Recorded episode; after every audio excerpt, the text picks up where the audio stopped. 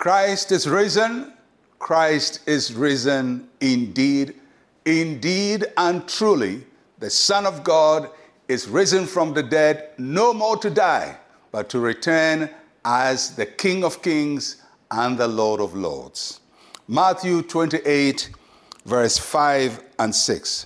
But the angel answered and said to the women, "Do not be afraid, for I know that you seek Jesus who was crucified.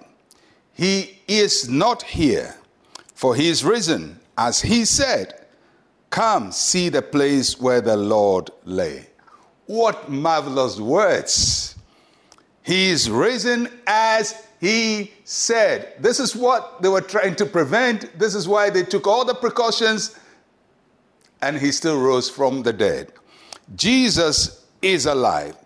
And the women went to the tomb on resurrection morning.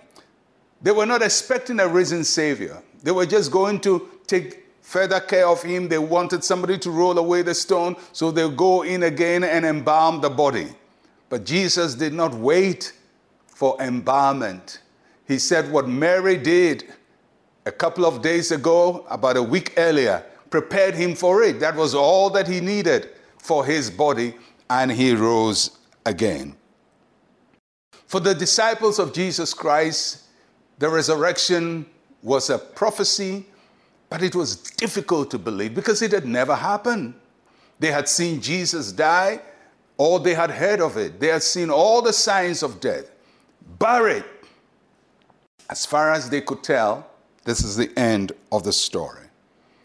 And the question is, they were looking for Jesus Christ in the wrong place. He is not here. And that's a very important question for us to consider. You know, most people acknowledge Jesus Christ to be something. Some think he's a good teacher, a good philosopher, a good man, a good philanthropist, you know, positive things about him. But what kind of Jesus are you seeking for? Are you just seeking for a good teacher and a good philosopher and a good man? What are you looking for? Because if you're looking for him in the wrong place, you'll not find him. If you're looking for the wrong Jesus, you never find him. And that's what they were doing. They were looking for Jesus in the wrong place. In the tomb, he says, he's not here. If you're looking for him in philosophy, he's not here. If you're looking for him just with science, he's not here. There is a place to find him. And that is to find him in the words he spoke, as he has said. And today, as we contemplate the resurrection, it's also a moment for us to consider what we are looking for in Jesus Christ and where we are looking for him from. And if we are looking for him and we want to find him, then his words must become the basis of our discovery. He is the way, the truth, and the life. He is the light of the world. He is the bread of life. He is the living water. If you're looking for water for your soul and bread for your soul, if you are hungry spiritually and you want to be satisfied, then you will find him, because that is who he is. If you're just looking for a nice philosopher, you'll never discover the true Jesus.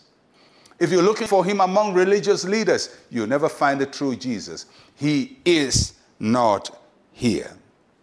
Don't keep looking for just a human Jesus, a philosophical Jesus, a dead Jesus. Look for the living Jesus, the one who is alive, the one who conquered death, the one who gives life, the one who heals the sick, the one who breaks barriers, the one who gives victory. And that is where you find him. And I pray today that you discover him in a supernatural way. Go to church, encounter Jesus, and have a relationship with him that will last you for the rest of your life.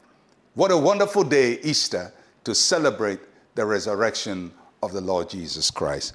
Let us pray.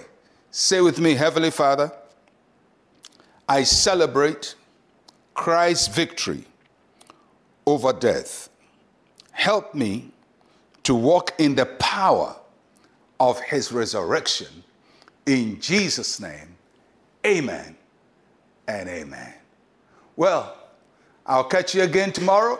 I'm Pastor Mensa Otabil. Shalom, peace, and life to you.